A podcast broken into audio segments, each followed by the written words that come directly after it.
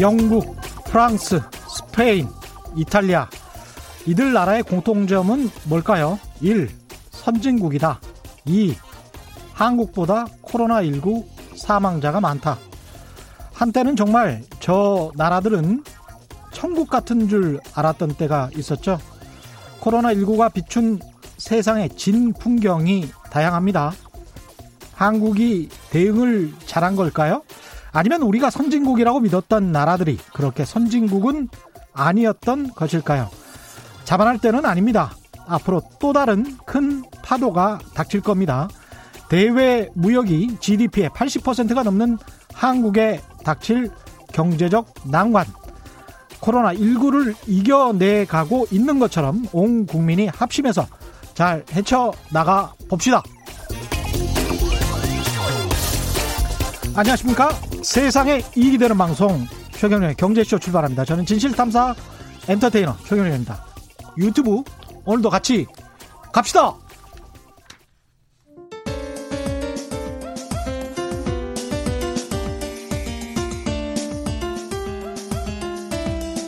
어려운 경제 이슈를 친절하게 풀어드립니다. 돈 되는 경제 정보를 발빠르게 전해드립니다. 예리하면서도 따뜻한 신사 이종우 이코노미스트의 원포인트 경제 레슨. 네, 국내외 경제 흐름을 분석하고 실질적인 투자 정보도 전해드리는 원포인트 경제 레슨 이종우 이코노미스트 나오셨습니다. 안녕하십니까? 예, 안녕하세요. 예, 주식시장 다시 한번 오늘 봐볼까요? 1482.46. 예. 5.34% 하락. 하락했습니다. 코스피입니다. 예. 어떻습니까? 예. 어, 뭐, 어느 정도 오늘 하락은 좀 예상이 됐었다라고 예. 볼 수가 있죠. 지난주 금요일 날, 어, 미국 주식 시장이 어, 마지막에 상당히 많이 하락을 했고요. 특히 예. 이제 좀 안정이 되는가라고 생각을 했었던 유가 자체도 또 굉장히 많이 흔들리고 하다가 보니까 아마 그 영향을 크게 받아서 오늘 좀 많이 내려갔지 않나 예. 이렇게 이제 보입니다. 그런데 어 뭐 뒤에 다시 말씀을 드릴 기회가 있을지 모르겠지만 어 그래도 어느 정도씩은 조금 이제 바닥을 찾아가는 형태가 아닌가라는 음. 그 기대는 조금씩 갖게 만들어주고 있습니다. 지난번에 한 10% 정도 하락했을 때 예. 그때보다 약간 조금 올라와 있는 상태잖아요. 지금이? 예, 그렇죠. 예. 예. 그래서 그리고 한 미국 시장 기준으로 해서 따지면 한 일주일 정도 음. 어 일정한 그 바닥권에서 그 밑으로 계속해서 밀리지는 않고 있는 상태인 거죠. 예. 우리나라도 보면 1450포인트가 이전에 저점이었었는데 음. 거기에서 그렇게 크게 밀리지 않는 형태이기 때문에 일단 좀 기대는 해보고 있습니다. 예. 정권 재창출님 주식 때문에 속상해하면 바보입니다. 예, 맞습니다. 예. 어떻게 생각하시나요? 음, 어제 그저께 예. 그래서 그 언론에서 제일 많이 나왔던 종목이 삼성전자입니다. 음. 그 삼성전자인데 또 그 뒤에 나온 게 뭐냐면 2030이에요. 2030. 그 2030 세대가 예. 삼성전자에 아무튼 뭐 모든 거를 그다 올인한다. 뭐 어. 이렇게 나와서 내 미래는 삼성전자. 예, 그렇죠. 그래서 이게 위험하냐 안, 안 위험하냐. 예. 그다음에 외국인들이 이렇게 내다 파는데 저게 정말 한심한 노릇 아니냐 이런 얘기들이 이제 굉장히 있고 했었는데요. 음. 제가 봤을 땐 두 가지입니다. 그러니까 주가가 최근에 많이 하락했기 때문에 예. 단기적으로 어 이제 바닥을 치면 삼성전자가 그래도 어느 정도는 상승할 거다라는 것만 보고 하면 그거는 조금 이제 확률은 반반 정도가 된다고 봐야죠. 왜냐하면 음. 지금보다도 주가가 높았을 때도 그 생각을 하고 했지 않았었습니까? 그랬죠. 예, 6만 3천 원이었다가 갑자기 5만 원이 되면 얼마나 싸지겠습니까? 앞자리가 완전히 바뀐 건데. 그렇게 되니까 야, 이게 바닥인 모양이다라고 했던 사람들이 지금 보면 거기에서부터도 또, 또 일정하게 20%. 한20% 빠졌으니까 네. 이제는 반등을 한다고 해봐야 내가 산 거를 회복할 수 있으면 다행이다. 이렇게 봐야 되잖아요. 음. 예, 그러니까 그렇게 하는 거는 이제 뭐 확률이 그렇게 높지 않다라고 봐야 되는데 예. 앞으로 한 2년 내지 3년 정도 지나서 생각해 보면 음. 지금에서 아무튼 용감하게 어, 삼성전자를 매수하고 그랬던 사람들은 뭐 어느 정도는 수익을 낼 거라고 생각이 되고 있고요. 또 하나는 2030 얘기를 그걸 하고 왔는데 예. 도대체 그 기사를 이렇게 보면서 제가 들었던 생각이 이게 진짜로 맞는 기사인가라고 하는 생각이 많이 들었습니다. 왜냐하면 음. 누구도 그걸 확인해 본 적은 없잖아요. 그렇죠. 2030이 어 진짜로 샀는지 안 샀는지 하는 거는 주식 부동, 계좌를 다 까봐요. 그렇죠. 예, 부동산 예. 같은 경우에는 그 돈을 빌린 사람들의 그 이그 그 계약을 하면서 음. 어저 이이 자기 이, 여, 나이가 나오니까 음. 당연히 뭐 어느 정도는 그렇게 알 수 있는데 주식은 지금 뭐 매매한 사람들이 도대체 없죠. 나이가 얼마인지 하는 걸 알 수가 없잖아요. 예. 그래서 도대체 누가 2030 이걸 제일 처음서부터 얘기를 했을까라고 음. 하는 게 저는 좀 의문이다라는 생각이 좀 많이 듭니다. 처음에 이제 객장에서 그런 손님들이 와서 신규로 계좌 개설을 많이 한다. 예. 그런 기사가 나오고 난 다음부터 이제 2030 이야기가 굉장히 일반화된 것 같은데. 예, 그렇죠. 적절한 문제 제기신 것 같습니다. 예. 지금까지 확인된 건 없죠. 확인된 건 예. 없죠. 일반화시키기도 힘들고. 예, 예. 예. 그렇습니다. 역시 주식은 심리 게임인 것 같아요. 예. 그리고 그렇죠. 아까 말씀하신 대로 5만 원일 때 분명히 싸다고 생각해서 들어갔는데 4만 원, 4만 2천 원대잖아요. 네. 오늘 예, 그렇죠. 보면 그때 되면 이게 한 20% 빠진 상황에서는 더 빠지면 예. 기다리기가 힘들어진단 말이에요. 예, 그렇죠. 예. 그러니까 5만 원일 때 그 기대와 희망을 품고 들어갔었을 때 심리하고 예. 주식이 20, 30% 빠졌었을 때의 자신의 심리는 자신도 모르는 거잖아요. 그렇죠. 지금은 예. 뭐 굉장히 공포스럽죠. 삼성전자가 문제가 음. 생길 가능성은 없다. 하지만 예. 일단 가격이 떨어지면 그 다음에는 여러 가지 또 가격이 왜 하락을 하는지 하는 것들에 대한 논리가 만들어지는 그렇죠. 형태가 되거든요. 그러니까 예. 지금 나오는 얘기는 뭐냐면 어 반도체 경기가 좋을 줄 알았었는데 어 최근에 아무튼 코로나 19로 해가지고 상황이 굉장히 안 좋아져서 음. 어, 재고가 굉장히 많이 늘어났기 때문에 예. 하반기에 특별하게 서버 수요가 그렇게 있다고 하더라도 음. 크게 그 수요가 많이 늘어나기는 어려울 수 있다라는 얘기를 하고 있는 거거든요. 그렇죠. 그러니까 이게 가격이 떨어지면 떨어지는 대로의 논리가 만들어지고 오르, 오르면 오르는 대로의 논리가 만들어지기 때문에 음. 참그 주식을 갖고 있는다는 게 힘들어지는 형태가 되는데 음. 하나만 생각하실 거는요. 불과 한 달 전 정도까지만 하더라도 반도체 경기가 굉장히 좋다고들 많이들 생각을 했잖아요. 그렇습니다. 거기에서 네. 물론 뭐 세상이 굉장히 좀 많이 변한 것도 있겠지만 음. 근본적으로 많이 변한 거는 없거든요. 그렇기 그렇습니다. 때문에 네. 편안한 마음을 가지고 가시는 게 오히려 훨씬 더 낫지 않나라는 생각이 좀 듭니다. 주식은 정말 자기의 마음 마음 다스리는 것 같아요. 예, 제가 네. 경험해 본 거로는요. 주식을 뭐 어, 수리적으로 아무리 잘 판단하고 그 다음에 음. 또 많이들 얘기하는 게 정보가 얼마나 있느냐 뭐 이런 얘기 하잖아요. 예. 그런 것들은 전부 부차적인 거고요. 예. 제일 중요한 것 중에 하나는 뭐냐면 내가 내 마음을 얼마나 잘 다스릴 수 있느냐. 그러니까요. 그게 굉장히 중요하다라고 저는 보입니다. 노벨 경제학상 타신 분들 그 Long-Term 음, Capital, Capital. 예. Long-Term Capital 러시아 국채 투자했다가 쫄딱 망한 게 예, 쫄딱 망한 거. 예, 90년대 말인데 그분들이 세계에서 가장 수리를 잘 하시는 예, 수리 그렇죠. 경제학자들이었거든요. 예, 예. 그래서 저는 예. 앞으로 혹시 시간이 되면 예. 심리학 이런 걸 한번 공부를 해서 투자 심리학이라는 걸 한번 좀 만들어 보고 싶어요. 그게 제 그, 그 꿈입니다. 굉장히 재밌잖아요. 예, 예, 행태 그렇죠. 심리학이랑. 예. 예, 저도 관련돼서 책을 읽었는데 참 재밌는 분야인 것 같습니다. 세상 만지고님은 천, 천백설, 그러니까 예. 천백까지 떨어진다 이거였죠. 예. 지금 천사백, 천사백팔십인데 예. 오늘 하루 종일 돌아 댕기네요. 예. 뭐 이런 말씀을 하셨네요. 선배까지 내려간다. 예. 이렇게 글쎄 뭐 음, 워낙 지금 그 상황이 불안정하기 때문에 음. 에, 일시적으로 쇼크를 받고 뭐 이럴 수도 있을 걸로 보이는데요. 제가 생각하기에는 그렇게 타당성이 높은 수치는 아닌 것 같다라는 생각이 거의 듭니다. 거의 400 예. 포인트가 빠져야 되는데. 왜 그렇게 보냐 하면요. 예. 어, 뭐 다시 말씀을 드리겠지만 금융위기가 발생하고 음. 주가가 한 번 내려갔을 때에 어, 3주 동안에 걸쳐서 33% 정도가 하락을 했습니다. 3주에 걸쳐서 33%. 예. 그, 예. 그리고 이번 같은 경우가 미국을 보면 진짜 한 3주 동안에 걸쳐서 한 34% 정도 하락했거든요. 아, 진짜 비슷하네. 그러니까 예. 주식 시장을 보면 예. 금융위기 때만큼 지금 떨어진 거죠. 예. 그래서 과연 지금의 상황이 정말로 음. 금융위기 때보다도 못한 상황이냐 음. 하는 것들을 따져보면 그렇다라고 볼 수만은 또 없는 거거든요. 그렇죠. 예, 그런 예. 면에서 보면 물론 뭐 어, 전망이라고 하는 것이 음. 예, 뒤에 가면 뭐 틀릴 수도 있고 그렇지만 제가 보기에는 음. 1100 이거는 좀 음, 상당히 좀 심한 수치인 것 같다 이런 생각이 좀 듭니다. 오늘 안 그래도 이제 2008년 금융위기랑 좀 비교를 예. 해 보실 생각이시잖아요. 예, 그렇죠. 하나씩 한번 비교를 해보죠. 예, 일단은 실제 금융위기 때 경험으로 보면 예.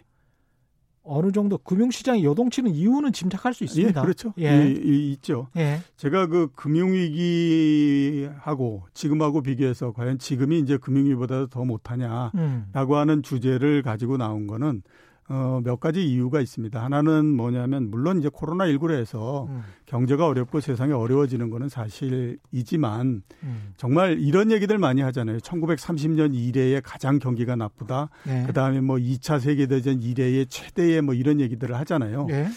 과연 그런 것들이 현재의 경제를 풀어나가고 사람들한테 뭐가 도움이 될까 이런 생각이 좀 많이 듭니다. 네. 그리고 사람이라고 하는 거는 항상 현재를 가장 우선시하기 때문에 음. 과거에 지나갔던 것들은 기억이 가물가물해서 네. 그렇게 어려웠다라는 생각을 잘 안 하거든요. 그렇죠. 그런데 결론적으로 말씀드리게 되면 금융위기 때는 지금보다도 훨씬 더했다 이렇게 음. 이제 말씀을 드릴 수 있습니다. 자 이제 금융위기 때 경험으로 해서 최근 주식시 그 금융시장이 요동치는 거를 한번 우리가 생각해 보면 이거는 금융시장의 그 금융위기의 트라우마 때문에 그렇다 라고 말씀드릴 수 있습니다. 이게 네. 금융위기라는 것이 이런 형태였잖아요. 서브프라임 모기지라고 하는 것이 있었는데 음.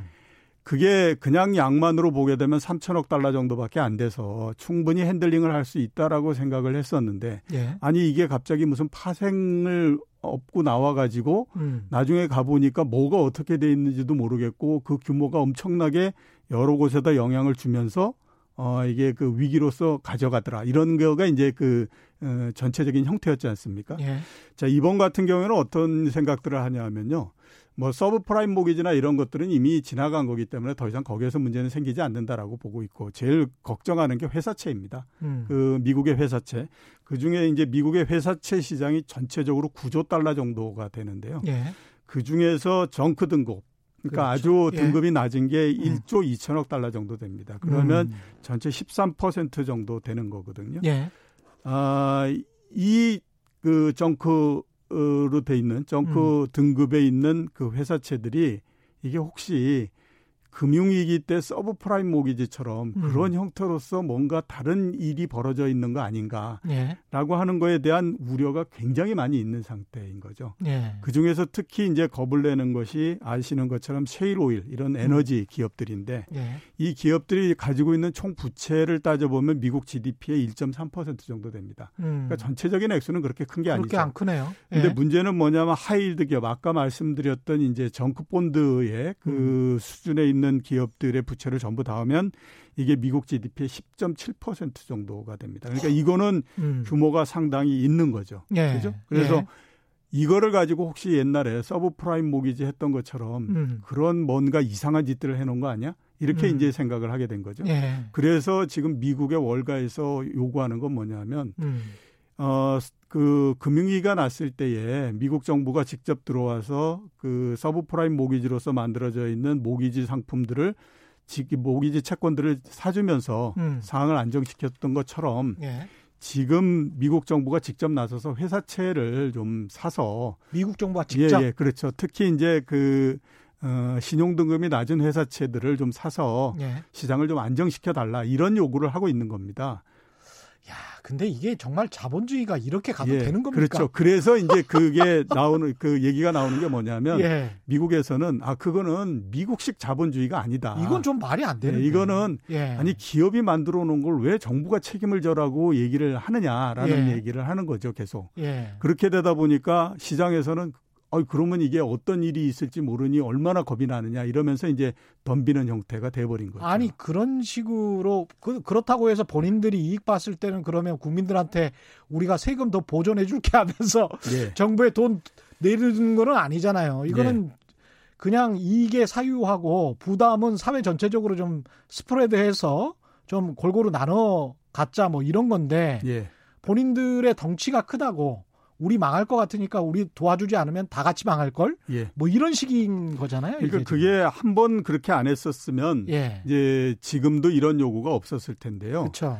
그 금융 위기 때에 그 이제 모기지 부실이 된 거를 처리하는 거에 대해서 의회에서 한번 부결을 시켜버렸어요. 음. 그 그때도 이제 마찬가지였었습니다. 이거는 미국식 자본주의가 아니야. 똑같은 논란 라는 거였죠. 예. 그리고 그때 이제 부시 대통령이었기 때문에 음. 집권당이 공화당이었잖아요. 예. 근데 공화당이 반대를 해서 안 돼 버린 겁니다. 음. 공화당이 그 얘기가 이거는 공화당의 이 정강에도 맞지 않는 예. 거다. 이건 우리하고는 이거 안 된다라고 해가지고 부결을 시켜버렸거든요. 예. 그리고 난 다음에 미국뿐만 아니라 전 세계 그 주식 시장을 비롯해서 금융 시장이 거의 요동을 쳤기 때문에 음. 한한 달 정도 후에 다시 법안을 수정을 해가지고 어, 제출해서 통과를 시켰었어요. 맞습니다. 그러니까 예. 그렇게 대해서 한번 했던 경험이 있기 때문에 예. 어려워지면 항상 이제 손을 벌리게 되는 형태가 돼버리는 거죠. 그리고 우기고. 예. 근데 이게 아마 또 그러다가 아마 월가나 이 제조업 쪽에 쉘 컴퍼니 쪽에 손을 들어줄 가능성도 꽤 있을 것 예, 같습니다. 현재로서는 예. 그럴 가능성도 있다라고 생각이 되는 게 예.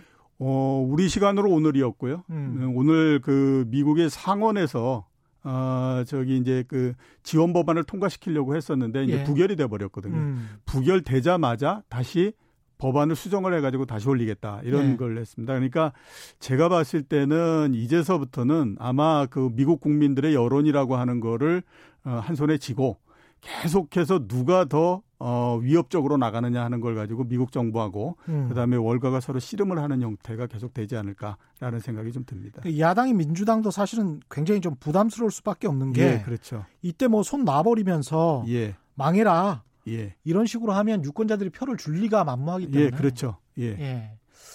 그래서 여러 가지 그런 문제가 있는 것 같습니다. JH 리님은 금융위기는 금융 문제였지만 지금은 동시다발적 문제가 터진 거 아닌가요? 예. 그 이야기를 좀 해야 될 것 같고요. 예.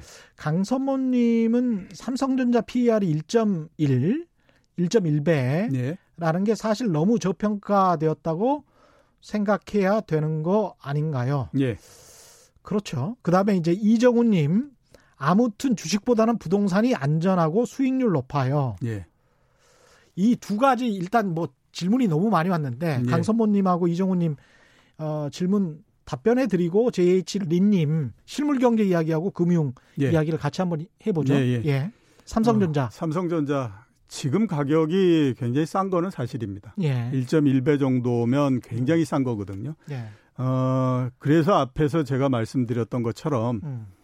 내가 투자하는 시점을 어느 정도까지 잡을 거냐 하는 것들이 훨씬 더 중요한 거죠. 앞으로 이 돈을 언제까지 안쓸 예, 그렇죠. 것이냐. 예, 예. 그러니까 한 달 내에 아무튼 결판을 보자라고 음. 하면 그거는 확률이 반반 정도밖에 안 되는 거고요. 그럼요. 어, 대신에 아무튼 뭐 한 2, 3년 정도를 내가 한번 갖고 가서 사상 최고치도 넘고 뭐하고 할 때까지 난 간다라고 하면 2, 3년 내는 틀림없이 음. 지금보다도 훨씬 더 좋은 결과를 낼 가능성이 상당히 높기 때문에 그렇죠. 그 네. 일단은 아무튼 음, 삼성전자를 투자하기 전에 음. 내가 이 주식을 얼마만큼 갖고 갈 거냐 하는 것들을 먼저 정하시는 것이 훨씬 더 중요하다 이렇게 판단할 수 있죠. 본인에 대한 분석이 먼저 따라야 예, 된다. 그렇죠. 예, 예, 예. 예. 이게 굉장히 중요한 예, 이야기입니다. 예, 그러니까 뭐 예. 어, 장기로 하시겠다라고 하고 단기로 그 단기를 생각하게 되면 이거는 음. 뭐 그 투자의 기간이 서로 엇갈려 버리는 거기 때문에 그렇죠. 이거는 예. 좋은 결과가 나오기는 좀 어렵다라고 봐야 되죠. 이종 이카노미스트가 지금 말씀하시는 본인에 대해서 분석을 해야 된다. 이거는 그 경영대학원에서 배우는 거예요. 그래서 그 지금 경영대학원에서 배우는 거를 공짜로 지금 가르쳐 주시고 부동산이 수익이 그래도 더 좋은 거는 아니냐. 이거는 팩트가 일반화시키기는 좀 힘들 예, 것 같습니다. 일반화시키기는 어렵고요. 예. 여태까지 그랬던 형태였죠. 특히 음. 지난 몇 년 사이에 그랬던 형태였기 때문에 예. 어, 상대적으로 높은 거 아니냐 이런 이제 생각을 할 수 있는데 예. 앞으로 어떻게 될지는 또 모르지 않습니까? 음. 지금 주식 시장을 무려 30몇 퍼센트씩 떨어뜨려 버린 그 힘이 음.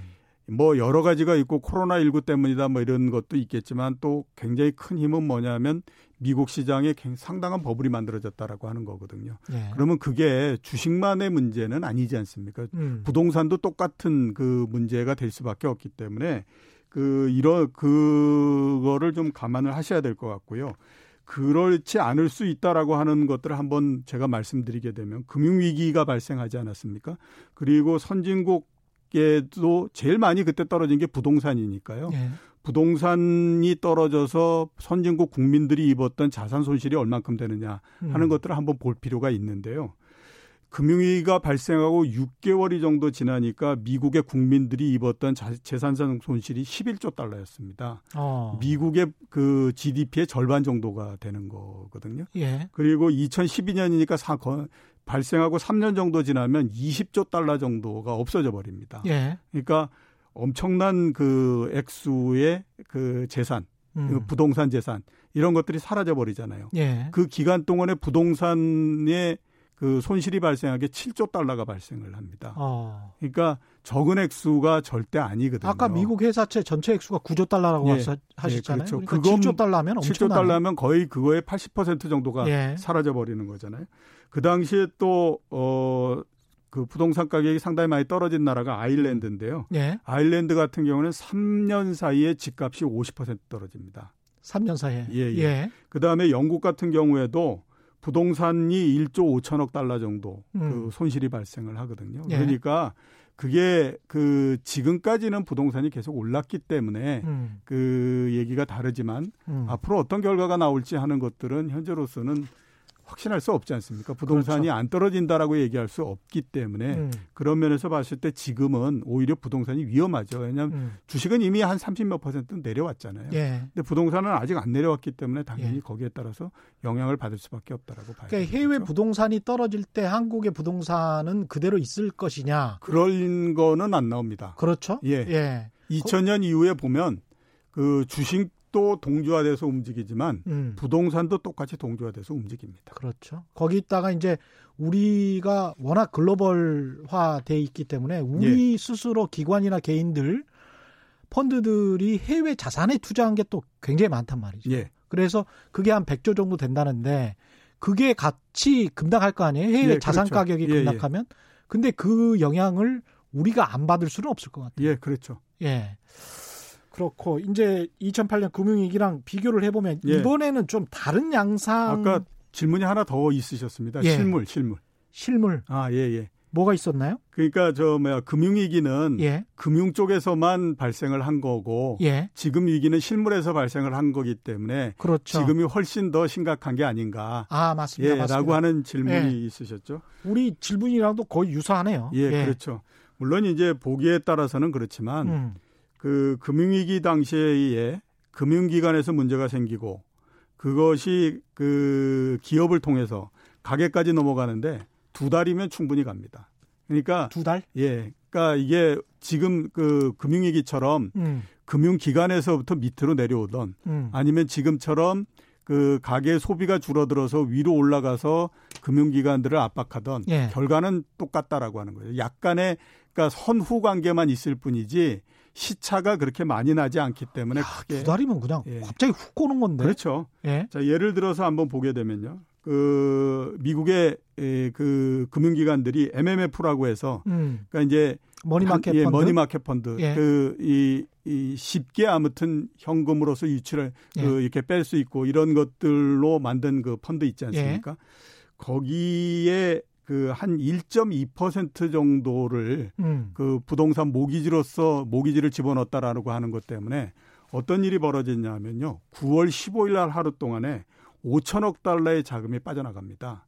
야, 하루 동안에 1.2%밖에 안 넣는데. 예, 예, 그렇죠. MMF에 예. 어제 뉴스 나온 거 보면 그 코로나 19가 시작하고 지금까지 미국에서 예. 80억 달러가 MMF에서 빠져나왔다. 이게 문제다라는 얘기를 했거든요. 10조 정도. 음. 당시에 하루 동안에 5천억 장 5천억 달러가 나왔거든요. 그러니까 예. 당시에 예.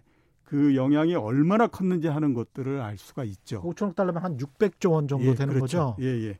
그래서 제가 보기에는 어, 지금 뭐 어, 얘기하는 것처럼 이거는 실물 쪽에서 문제가 생기는 거고 그렇기 때문에 지금이 훨씬 더 심각하다라고 하는 거는 별다른 의미는 없습니다. 대신에 오히려 금융위기 쪽이 훨씬 더 어렵다라고 하는 거는요.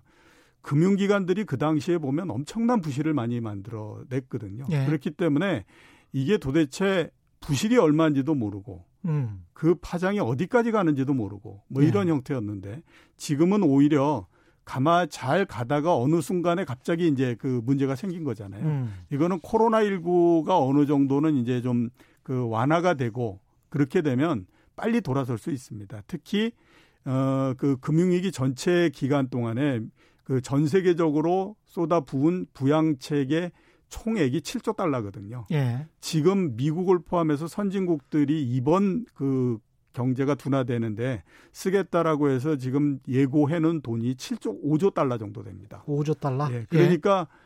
굉장히 많은 돈을 집어넣는 거기 때문에 음. 이 얘기는 뭐냐면 어, 코로나19가 좀 잠잠해지는 형태가 되면 경기가 굉장히 빠른 속도로서 올라, 올라올 수 있다. 이렇게 볼 수가 있는 6천 조 원을 쏟아내는 거네요. 예, 그렇죠. 엄청나군요. 근데 이게 그 모건 스탠리나 이쪽에서는 경제 성장률을 예측할 때 예. 뭐 2분기 미국 경제 성장률이 뭐 마이너스 24%가 될 거다. 예. 이렇게 이야기할 때는 그 정도로 쏟아붓는 돈을 계산하지 않고 예. 일단은 경기가 이렇게 꺾이면 이렇게 될 것이다라는 예. 그런 계산인 거죠. 예, 그렇죠. 예. 그러니까 그 돈을 쏟아붓고 하는 거는 의회를 통과해야 되고 음. 뭐 조성이 돼야 되고 하니까 시간이 좀 걸리는 거고요. 예. 대신에 이제 2분기 같은 경우에는 어, 이동이 금지됐기 때문에 경제 활동을 할 수가 없잖아요. 예. 경제 활동을 할 수 없게 되면 당연히 생산이나 이런 것들이 이루어질 수가 없기 때문에 그러네요. 어, 성장률은 굉장히 떨어질 수밖에 없는 거거든요. 음. 그래서 이제 나오는 건데 마이너스 24%는 굉장히 큰 겁니다. 왜 그러냐면 그 미국의 금융위기가 나고 최악의 국면일 때의 분기 마이너스 8.4%가 최저였었거든요. 그러니까 이제 마이너스 24%라고 하는 거는 굉장히 예. 큰 거고요. 예. 그 다음에 또 미국의 재무부 장관이 미국의 실업률이 이런 형태로서 가면 20%까지 갈 수 있다. 이 얘기도 했거든요. 지금 3%밖에 안 되는 예, 지금 3%밖에 안 되는 거죠. 그러니까 굉장히 아무튼 공포를 많이 느끼는 그런 그 형태인데. 아, 이, 20%면 공황. 예. 예.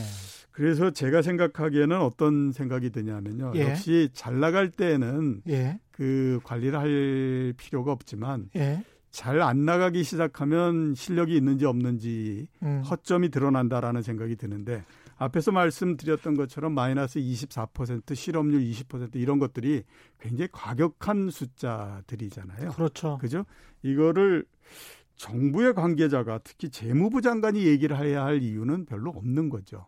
문우신이 이런 예, 이야기를 그렇죠. 했다는 그렇죠. 그러니까 예. 그렇게 되다 보면 이게 사람들이 느끼는 그 불안이 훨씬 더 커지기 때문에 문제가 이제 생기는 건데 음. 자 이번 같은 경우를 한번 보면요 이번 같은 경우는 앞에서 뭐 마이너스 20 몇 퍼센트 이렇게 얘기하는 것처럼 예. 순간적인 경기 둔화는 상당히 클 수가 있습니다 왜냐하면 음. 잘 나가다가 갑자기 예고도 없이 한 방을 맞은 형태였기 때문에 상당히 그리고 이제 그 접촉을 할 수가 없는 상태이기 때문에 그렇죠. 그 영향도 상당히 있다라고 봐야 될 것 같거든요. 음. 근데 또 마찬가지로 앞에서 제가 말씀드렸던 것처럼 지금 그 회복을 하기 위해서 투입해 놓는 것도 굉장히 많은 상태이기 때문에 예. 아마 그 속, 회복 속도도 상당히 빠르게 진행될 가능성이 높다 이렇게 보입니다. 그래서 금융 위기가 아, 한 2년 동안에 걸쳐서 장기적으로 어, 어려운 국면이었다라고 하면 음. 이번 같은 경우에는 길어도 아, 2분기, 2분기 정도를 넘어가지 않는 형태가 되고 그 다음에 반등은 그러니까 상승은 굉장히 빠른 속도로서 진행이 된다 이렇게 보셔야 되는 거죠. 그렇군요. 여러 질문이 계속 와 있어서 그 질문을 저 대신 제가 전해드리는 게 나을 것 같습니다. 7249님, 펀드를 가입하고 있는데 3년 넘게 가입하셨고요. 이거를 계속 불입해야 하는지 아니면 잠시 입금을 예. 멈췄다가 이건 적립식인 예, 예, 예, 겁니다. 그렇게 해야 하는 건지 잘 모르겠다. 예. 이렇게 마이너스 몇십 프로까지 수익이 이렇게 간 적은 없는데 계속 불입을 해야 하나? 예, 예. 마이너스 몇십 프로까지 간 거는 음. 주가가 음. 떨어졌기 때문에 당연히 마이너스 몇십 그렇죠? 퍼센트가 되는 예. 거고요. 이렇게 생각해 보시면 굉장히 간단합니다. 음. 지금보다도 주가가 훨씬 더 높을 때도 불입을 하셨는데 그렇죠. 왜 가격이 떨어졌는데 불입을 안 하시려고 하십니까? 그렇죠. 예. 그러니까 적립식으로 한다라고 하는 거는 음. 주가가 어떻게 될지 모르기 때문에 꾸준히 계속해서 능으로 해서 음. 그 높은 때에 불입했던 거를 희석시키는 그런 그 효과를 갖기 위해서 하는 거잖아요. 예. 그러면 주가가 내려가면 내려갈수록 점 그 불입을 더 하셔야 되는 거지. 여윳돈이 있으시다면 예. 사실은 두 배로 하시는 게 훨씬 그렇죠. 낫습니다. 지금처럼 네. 내려갔는데 여기에서 불입을 멈춘다라고 하는 거는 음. 낮은 가격을 만들 수 있는 기회를 그렇죠. 놓치게 되는 거죠. 이 적립식으로는 정말 잘하고 계신 거예요. 예. 적립식으로 계속 그렇게 하십시오. 포씨님은 어, 금은 안전자산인데 왜 가격이 떨어질까요? 지금 럼퍼 캐시라 그래가지고 예. 현찰만 지금 찾고 있잖아요. 예, 예, 그렇죠. 예. 이것도 금융위기의 트라우마 때문에 그렇습니다. 음. 금융위기가 발생하고 어떤 일이 벌어졌냐면요. 금융기관들이 금융기관을 못 믿는 형태가 되지 않습니까? 음. 그러니까 내가 남한테 돈을 빌려준다라고 하는 거는 뭐 금융기관들끼리 그 저쪽 금융기관이 아무리 그 전에 세계적으로 명성이 있었던 금융기관이라고 하더라도 예. 내가 믿을 수가 없다라고 하는 거예요. 예. 그래서 맨 마지막에 가면 어떤 일까지 벌어지냐면 미국의 국채를 담보로 맡기고도 돈을 빌려가지를 못합니다. 음. 그런 정도까지 계속 꼬여버리는 형태가 되거든요. 음. 그러면서 그때 어떤 생각들을 하게 됐냐면 야 이게 문제가 생기면 금을 갖고 있다고 하더라도 그 금을 파는 데까지도 시간이 걸릴 뿐만. 아니라 네. 금의 가격이 안정적일지도 잘 모르는 형태가 되니 음. 금을 팔기 위한 그 시간 동안에 우리가 어떤 일이 날지 모른다라고 음. 하는 그 이 생각을 갖게 된 거죠. 네. 그래서 이번 같은 경우에 이제 어떤 일이 벌어졌냐면 제일 처음에는 그 금 가격이 올라가고 그 다음에 미국의 국채 가격도 올라가고 그랬지 않습니까? 근데 조금 지나서 좀더 어, 상황이 어려워지는 형태.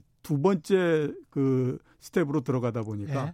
그때에서부터는 야, 이게 그게 아니라 이 혹시나 사람들이 돈을 달라고 그 우리한테 돈을 맡긴 사람들이 몰려올지 모르니 음. 그거에 대비하기 위해서 현금을 무조건 가지고 있어야 된다라는 예. 생각을 하기 시작을 한 거죠. 음. 그리고 지금까지 이제 그게 계속해서 작동을 하고 있는 상태거든요. 그렇죠. 그게 여러 군데에다 영향을 미치는 형태가 되는데 예를 들어서 보면 최근에 그 외국인들이 계속해서 우리나라 주식을 내다 팔고 있지 않습니까? 예. 이 내다 파는 것도 물론 뭐 어, 주가가 높아서 뭐 이런 얘기들도 있고 뭐 그다음에 환이 어쩌고 이런 얘기도 음. 하지만 그거는 아주 작은 부분뿐이 안 되고요. 예. 가장 큰 이유는 빨리 어떻게 하든지 현금을 일단 마련해야 된다. 음. 뒤에 어떻게 그 우리가 이 상황이 안정되고 나면 그때 다시 자산의 포트폴리오를 짜면 되고 지금은 무조건 현금을 갖고 있어야지 옛날에 금융위기 때처럼 어 하다가 그냥 한 회사가 망해버리고 이러는 거를 피할 수 있기 때문에 예. 그렇게 가야 된다라고 생각하고 있는 거거든요. 음. 그래서 지금 보면 금값도 역시 마찬가지로 어, 계속해서 떨어지고 있는 형태라고 봐야 되는 거죠. 그러니까 방향성을 돈이 방향성을 전혀 못 잡고 있다. 예, 그렇죠. 안전 자산으로 가려고 해도 안전 야 앞으로의 시대는 안전 자산이야라는 그런 어떤 방향성이 있어야 되는데 예. 돈 자체가 지금 방향성을 못 잡고 있는 그런 지금은 상황. 이제 뭐그 예. 그 미국의 금융기관들 입장에서는 음. 뭐 안전자산을 해서 어쩌고 이런 것보다는 이거 혹시 잘못하면 우리가 그냥 갑자기 망해버릴 수 있으니까 음. 그거를 대비하기 위해서는 현금이 있어야 된다라고 예. 하는 것이 제일 일의 원칙이 돼버린 거거든요. 예. 그래서 지금 우리가 생각했던 거하고는 전혀 다른 방향으로서 막 진행이 되고 있는 상태인 거죠. 5773님은 미국 주식을 길게 보고 예. 아까 뭐 2, 3년 지금 사면 될까요? 이런 말씀. 음, 제가 생각하기에는 지금 미국 시 미국 주식을 사실 거는 아니다라는 음. 생각이 듭니다. 예. 왜냐하면 어, 우선 이제 가격이 상당히 좀 아직까지 내려오기는 했지만 예. 미국 시장은 워낙 높은 상태이기 때문에 예. 이 내려온 것이 완전히 다 끝났느냐 음. 하는 것들에 대해서는 확신을 할 수가 없는 상태이지 않습니까? 예. 그죠? 금융위기 같은 경우에 보면 미국 주식 시장이 세 번에 걸쳐서 떨어집니다. 음. 제일 처음에 떨어지는 거는 어 대략 이제 그 한 20% 정도 음. 최고점에서부터 20% 정도 떨어지거든요. 예. 제일 먼저 떨어지는 가장 큰 이유는 베어스턴스가 부도가 나면서 어. 부실이 되면서 1차 떨어지고요. 예. 그 다음에 이제 어느 정도 반등을 했다가 두 번째에 한 33% 정도 떨어집니다. 음. 이 떨어지는 게 이제 이때 금융위기가 발생을 해서 떨어졌고, 예. 그 다음에 금융위기 발생해서 떨어졌다가 다시 또 어느 정도 반등을 했다가 음. 맨 마지막에 마지막 하락이 한 번 나오고, 그 다음에 완전히 바닥을 만들고 올라가기 시작을 하거든요. 예. 지금 우리가 계속해서 얘기하고 있는 게 이번이 금융위기보다도 강하냐 아니냐 강하냐 이런 얘기를 하고 있는데 예. 주식시장 입장에서 봤을 때에 이번이 이제 완전히 다 끝났다 이렇게 보기는 어렵죠. 그렇죠. 그러니까 한 번 반등을 하고 난 다음에 두 번째 스테이지가 있을지 없을지 하는 것도 모르는 상태이고 음. 아직까지도 가격이 다른 우리나라 시장에 비해서도 그렇게 하락률이나 이런 것들이 높은 거는 아니니까 음. 굳이 지금 미국 시장을 할 필요는 없고요. 네. 시, 그 주식을 하겠다라고 생각하면 오히려 제 생각으로는 한국 시장이 좋다. 지난번에도 그런 말씀하셨죠. 예, 예. 예, 워낙 오른 게 없는데 떨어진 거는 뭐 예, 상당히 많이 떨어졌으니까. 예. 그러면 뭐 그그 그 그래도 기업들의 가치가 있는데 음. 계속해서 내려갈 수는 없는 거기 때문에 그런 면을 생각하셔야 되는 거죠. 제가 쉽게 말씀을 드리면 강남의 아파트 가격이 어 34평형 전용 면적 84제곱미터가 30억까지 올라갔었잖아요. 30억 좀 넘게까지 올라갔었는데 그게 미국 주식 시장으로 따지면 30억 원이 지금 20억 원이 된 거예요. 예. 근데 20억 원이 지금 같은 상황에서는 어, 여전히 비싸네? 이렇게 느껴지는 거죠. 사람들의 심리가. 그래서 이 좀 잘 고르셔야 될 것 같다. 그렇죠. 예. 예. 예. 이게 지금 양상은 뭐 돈도 많이 풀고 직접적으로 현금도 지원한다고 하고 아까 거의 6천조 원을 미국, 유럽, 중국이 이제 뿌린다는 거 아닙니까? 미국, 예, 유럽만 그렇죠. 지금 계산하신 겁니까? 6천조 원 정도, 5천억 달러? 아, 그 저기 뭐 지금까지 나온 미국 그다음에 유럽, 유럽, 예, 예 그런 거죠. 예. 근데 이제 이런 상황에서 다 보면 당근 정책이잖아요. 예. 이게 근데 안 먹히는 것 같다라는 생각이 좀 들고 어떻게 예. 보십니까? 이건 지금 현재까지는 그렇게 먹히지는 않는 상태이죠. 왜냐하면 음. 지금은 아직까지 자금이 투입된 거는 아니고요. 아. 자금에 대한 계획만 나와 있는 상태이죠. 그러네요. 그리고 네. 오늘 미국 같은 경우에서 보는 것처럼 그 이런 것들이 그냥 행정부에서 결정을 한다고 해서 전부 다 집행되는 건 아니고요. 예. 의회를 통과를 해야 되잖아요. 그렇죠. 그러면 의회를 통과하는 데까지 여러 가지 진통도 있을 수밖에 없고 예. 그런 상태이기 때문에 아직까지는 작동을 하기가 굉장히 어려운 상태에 있다라고 봐야 되고요. 음. 그다음에 그 지금은 어떻게 보면 이제 코로나19가 점점 더 힘을 그 이 발휘를 하면서 예. 사람들한테 불안 심리를 점점 더 가중을 시키는 형태잖아요. 음. 그러니까 어 아직 이제 뭐 심리적인 아, 어, 불안정 이런 것도 있기 때문에 그 아직은 그렇게 역할을 하기 하거나 이러지는 못하는데요. 예. 시간이 이제 좀 지나면 그 다음서부터는 역할을 하게 되는 거죠. 예. 그러니까 언제 정도서부터 역할을 하느냐? 일단 주식시장 측면에서 봤을 때는 주가가 어느 정도 내려가서 음. 1차적인 바닥을 만들고 그 다음에 좀 반등을 하고 이런 시점 되면 자, 떨어질 때는 떨어지는 대로의 이유를 만들어, 만들어서 그 다음에 그 얘기를 할 거고, 반등을 할 때는 또 마찬가지로 반등할 때 이유가 있지 않습니까? 거기서 가장 큰 이유가 되는 건 뭐냐면, 야, 지금 세계에서 얼마나 많은 돈을 여기에다 쏟아붓기를 했는데, 음. 주가가 이만큼 떨어졌으면 이제 충분히 올라갈 수 있을 만큼도 되지. 네. 이러면서 이제 나가기 시작을 하는 거거든요. 음. 그러면 그 위력이라고 하는 것 자체도 정말로 크기 때문에 그렇죠. 아마 제가 보기에는 그 정도가 되면 음. 그때에서부터는 상당한 역할을 할 수 있을 거다라는 생각이 들고요. 음. 그다음에 또 그 이번 같은 경우에는 그 이전에 금융위기 이때는 어 정책의 주안점이 금융 정책들이었잖아요. 예. 금리를 내리고 양적 완화를 하고 이런 형태였었는데 음. 그거는 실제적으로 어 살고 있는 사람들 입장에서 봤을 때는 몇 개의 이 단계를 거쳐야 나한테 그 영향이 올 수 있는 거지 않습니까? 그렇습니다. 근데 이번 같은 경우에는 이제 재정 정책이고 거기에서 더 나가서 사람들한테 직접적으로 현금을 지불해 주고 음. 이런 형태이기 때문에 이게 직접적으로 아무튼 나한테 빠른 시간 내에 그 효과가 나올 수 있는 형태가 되는 거거든요. 음. 그래서 아마 그 이제 상황이 조금 정리되고 조용해지고 하는 형태가 되면 그때에서부터는 상당히 아, 야, 큰 힘을 예, 발휘할 수 있는 그런 게 된다라고 보시면. 근데 그때도 2009년에도 그 루비니 교수가 기억이 나는 게 예. 2009년 11월쯤에 돼서 계속 뿌리니까 예. 헬리콥터 머니로 그 자산 거품을 그때부터 걱정했단 예, 그렇죠. 말이죠. 예, 예, 예. 뭐 하이퍼 인플레이션 걱정하고. 근데 그거는 오지 않고 오히려 저금리 그 다음에 물가 안정 뭐 이쪽으로 쭉 갔단 말입니다. 저물가로. 예. 예. 근데 이번에 이제 똑같이 푸는 거예요. 예. 저금리 정책, 통합 팽창 정책, 이제 부실채권 매입까지 하면 부실채권 매입. 예. 그때랑 똑같은 거죠. 예, 그렇죠. 그때도 걱정을 엄청 했습니다. 이게 예. 자본주의냐. 예.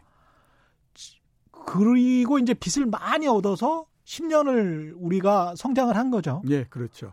근데 이제 또 무너지니까 또, 예, 예. 또 빚을 이렇게 많이 얻는 거예요. 예. 이게 언제까지 갈 수 있을까? 어, 제가 그래서 한 10년 전 정도에 그 이 저 돈을 많이 풀고 할 때에 예. 이런 얘기를 했었습니다. 지금이 절대 왕조의 시대여서 절대 왕조. 예, 그 내가 내 아들한테 왕위를 물려주고 예. 이런 형태가 된다라고 하면 음. 아마 어, 그 이런 정책을 쓰지는 않을 거다. 왜냐하면 음. 그, 그 당시에 가장 그 바람직한 정책은 뭐였냐면 그 오히려 이제 금리를 내리거나 돈을 많이 풀거나 이렇게 하지 않고 그 금리를 오히려 이제 좀 높게 갖고 가거나 이렇게 해서 부실이 돼 있는 기업들을 먼저 다 정리를 해주고 예. 그 다음에 새로운 토대에서 시작을 하면 훨씬 더 탄탄해지지 않습니까? 그게 우리가 IMF, 그 IMF 때. 이제 그런 형태로서 IMF가 계속 요구를 했던 거였죠. 예. 그랬는데 당시에 보면 선진국들이 그 그렇게 했을 때 생기는 고통 음. 이거를 이겨내지를 못하는 거죠. 음. 그리고 정치적으로 봤을 때 나는 아무튼 4년 임기 대통령이면 예. 내가 그렇게 해서 모든 사람들한테 그 희생을 요구하고 굉장히 어렵게 이렇게 만들어 놓고 그 다음에 내가 퇴임을 하고 내 뒤에 내 후임자가 들어왔는데 나는 그 그렇게 하고 넘겨줬는데 예. 그때서부터 좋아지기 시작하면 그 모든 공은 그 사람이 다 갖는 거고 나는 모든 욕만 다 얻어먹는 형태가 돼버리지 않습니까? 예. 그러니까 그런 위험한 정치적인 선택을 하지를 않는다라는 거죠. 그게 만약에 절대 왕조의 시대다라고 하면 예. 나는 내가 죽을 때까지도 이 그 집권을 하기 때문에 음. 내 이걸 한번 이제 그 정리를 해버리는 그런 국면을 가질 수가 있지 않습니까? 음. 그러니까 지금 그 당시에 어떻게 보면 고통을 겪어야 되는 거를 고통을 겪지 않고 그냥 넘어와 버린 형태가 된 거거든요. 예. 그리고 어 이제 금리를 낮추고 유동성을 굉장히 많이 푸는 걸로 해서 파티를 한번 했던 거였고요. 예. 그 후유증이 지금 나타나고 있는 거지 않습니까? 그러니까요. 그죠? 예. 그러니까 지금도 어떻게 생각하면 10년 전에 그 했던 그 고민을 지금도 할 수 있는 거죠. 지금 여기에서 모든 사람들이 또. 이- 고통스럽지만 예. 몇 년을 견디면서 음. 경제 의 체질을 바꾸면 그 다음에 굉장히 좋아질 수 있다. 이렇게 되지만 그 선택을 하기가 굉장히 어려운 거죠. 이번 같은 경우에 특히 더 어려운 게 뭐냐면 예. 이 전에 10년 동안 그렇게 해왔기 때문에 그랬죠. 사람들이 거기에 길이 들여져 있는 상태에서 예. 갑자기 정책을 변경해서 이렇게 하다 한다라고 하면 이거 사람들이 견뎌내지를 못하는 거거든요. 그게 그러니까 20년 전에 우리만 당한 것 같은 그런 네, 느낌이 그렇죠. 드는 그래서 거예요. 예. 그 보면 예. 똑같은 위기가 난다고 하더라도 국제 기구뿐만 아니라 선진국들이 선진국에서 위기가 났을 때에 어, 쓸수 있는 방책과 그 다음에 신흥국들에서 그랬을 때 요구하는 거는 이미 천지 차이로 180도로 다르다라고 하는 거죠. 너무 불공평한 것 같아요. 아까 말씀하셨던 농턴 캐피탈 같은 경우에 보면 그렇지 않습니까? 예. 그게 민간에 있는 펀드가 자기네가 문제를 일으켜서 그 했던 건데 그 당시에 보면 아, 그 연준이 금리를 인하하거든요. 예. 그냥 생각해 보면 말도 안 되는 일이잖아요. 음. 우리나라에서 만약에 어떤 펀드가 그 부실이 된다라고 해서 한국은행이 금리를 내렸다라고 하면 그게 가만히 안 있죠, 전부 다. 그렇죠. 그랬는데 그런 일이 월가에서 벌어진 거거든요. 6688님, 부동산과 주식이 동조하는 거라면, 근데 시차는 좀 두, 예, 두겠죠? 그렇죠. 부동산 쪽은 동행 지수하고 가깝고 주식은 선행 지수니까요. 예. 2분기 이후에 주가가 반등하면 부동산도 같이 오를까요?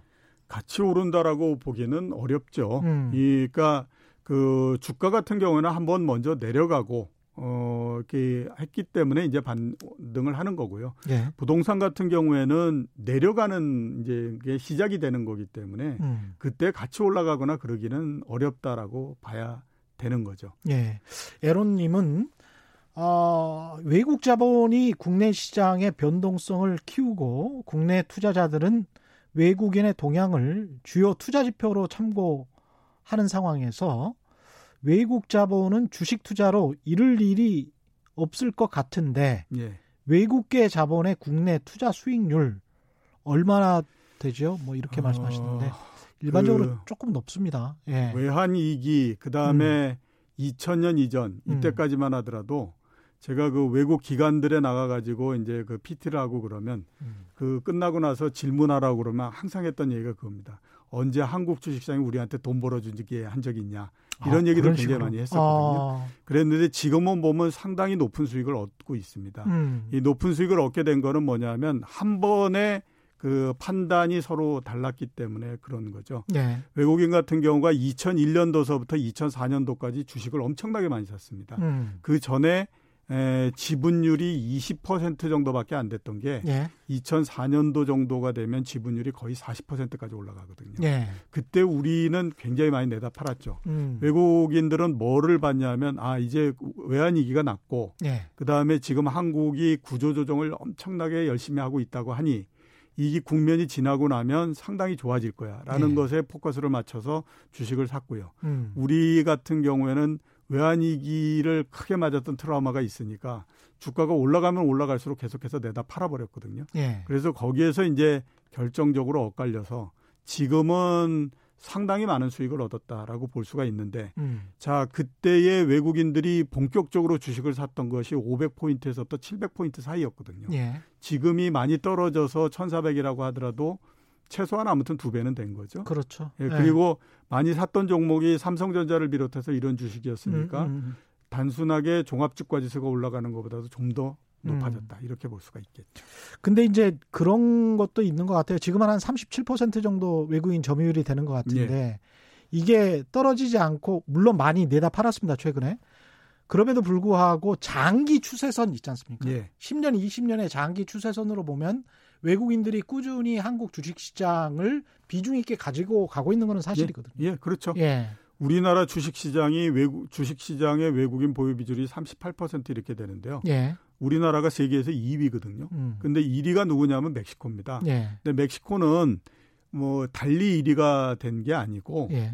어, 미국에 있는 기업들이 멕시코에 제일 처음에 그 기업을 만들 때에서부터 합작해서 투자를 한 거거든요. 네. 그게 나중에 가서 상장이 되다 보니까 음. 외국인 지분율이 당연히 높아질 수밖에 없는 거죠. 네. 우리처럼 처음서부터 아예 주식 시장에서 주식을 사가지고 이렇게 그 지분율을 높인 거는 거의 음. 유일하기 때문에 네. 우리나라가 가장 지분율이 높은 축에 들어가 있다라고 보시면 맞습니다. 예.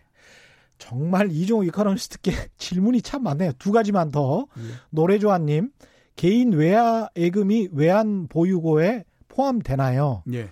예. 예, 당연 그 당연히 음. 외환 보유고에는 포함이 되죠. 예. 대신에 이제 그게 그 외환 보유고에 들어간 예, 그 한국은행 외환 보유고는 포함되지 않죠. 예, 거기에는 예. 포함되지 않죠. 예. 그래서 그렇죠. 예. 3377님, 국제 유가는 어찌 될 것 같습니까?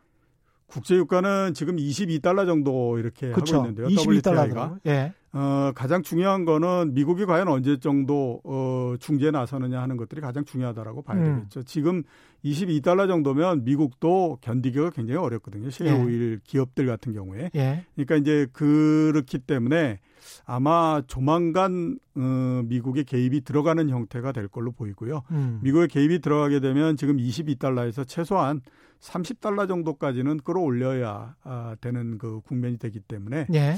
그런 면에서 보면 지금에서 크게 더 내려가거나 그러지는 않을 거라고 지금 보고 있습니다. 그렇군요. 오늘 말씀 여기까지 해야 될 것 같고요. 마지막으로 개인 투자자들한테 기회가 지금 위기가 기회다라고 하면서 쑥 들어가는 사람들이 많다고 하는데 예. 예, 한마디만 해주시면. 위기가 기회인 거는 맞는데요. 예. 앞에서 제가 한번 그 말씀드렸던 것처럼 예. 우선 자기를 돌아봐야 됩니다. 예. 그리고 자기가 얼마만큼 투자의 기간을 갖고 갈 건지 음. 어, 이런 것들을 한번 그 생각을 해보셔야 될 것 같고요. 예. 그 다음에 들어가신다라고 하면 항상 이럴 때는 우량한 기업들을 먼저 들어가셔야 됩니다. 왜냐하면 예. 세상이 어려우면 좋은 기업을 찾기 때문에 그렇습니다. 그렇습니다. 예, 오늘 말씀 감사하고요. 지금까지 이종우 이카노미스트였습니다. 고맙습니다. 예, 고맙습니다. 예, 오늘 밤 10시에 최경령의 이슈 오도독이 업로드 됩니다. 보통 목요일에 했는데요. 오늘 밤에도 합니다. 경제쇼 고정이셨던 최백은 건국대학교 교수님이 지금 더불어시민당 대표시죠. 그래서 민주당 쪽, 그 다음에 시민을 위하여 더불어시민당 그 정치 상황을 좀 들어보겠습니다. 많은 시청 바라고요. 최경령의 경제쇼 준비한 내용 여기까지고요. 지금까지 세상에 이익이 되는 방송 최경령의 경제쇼였습니다. 고맙습니다.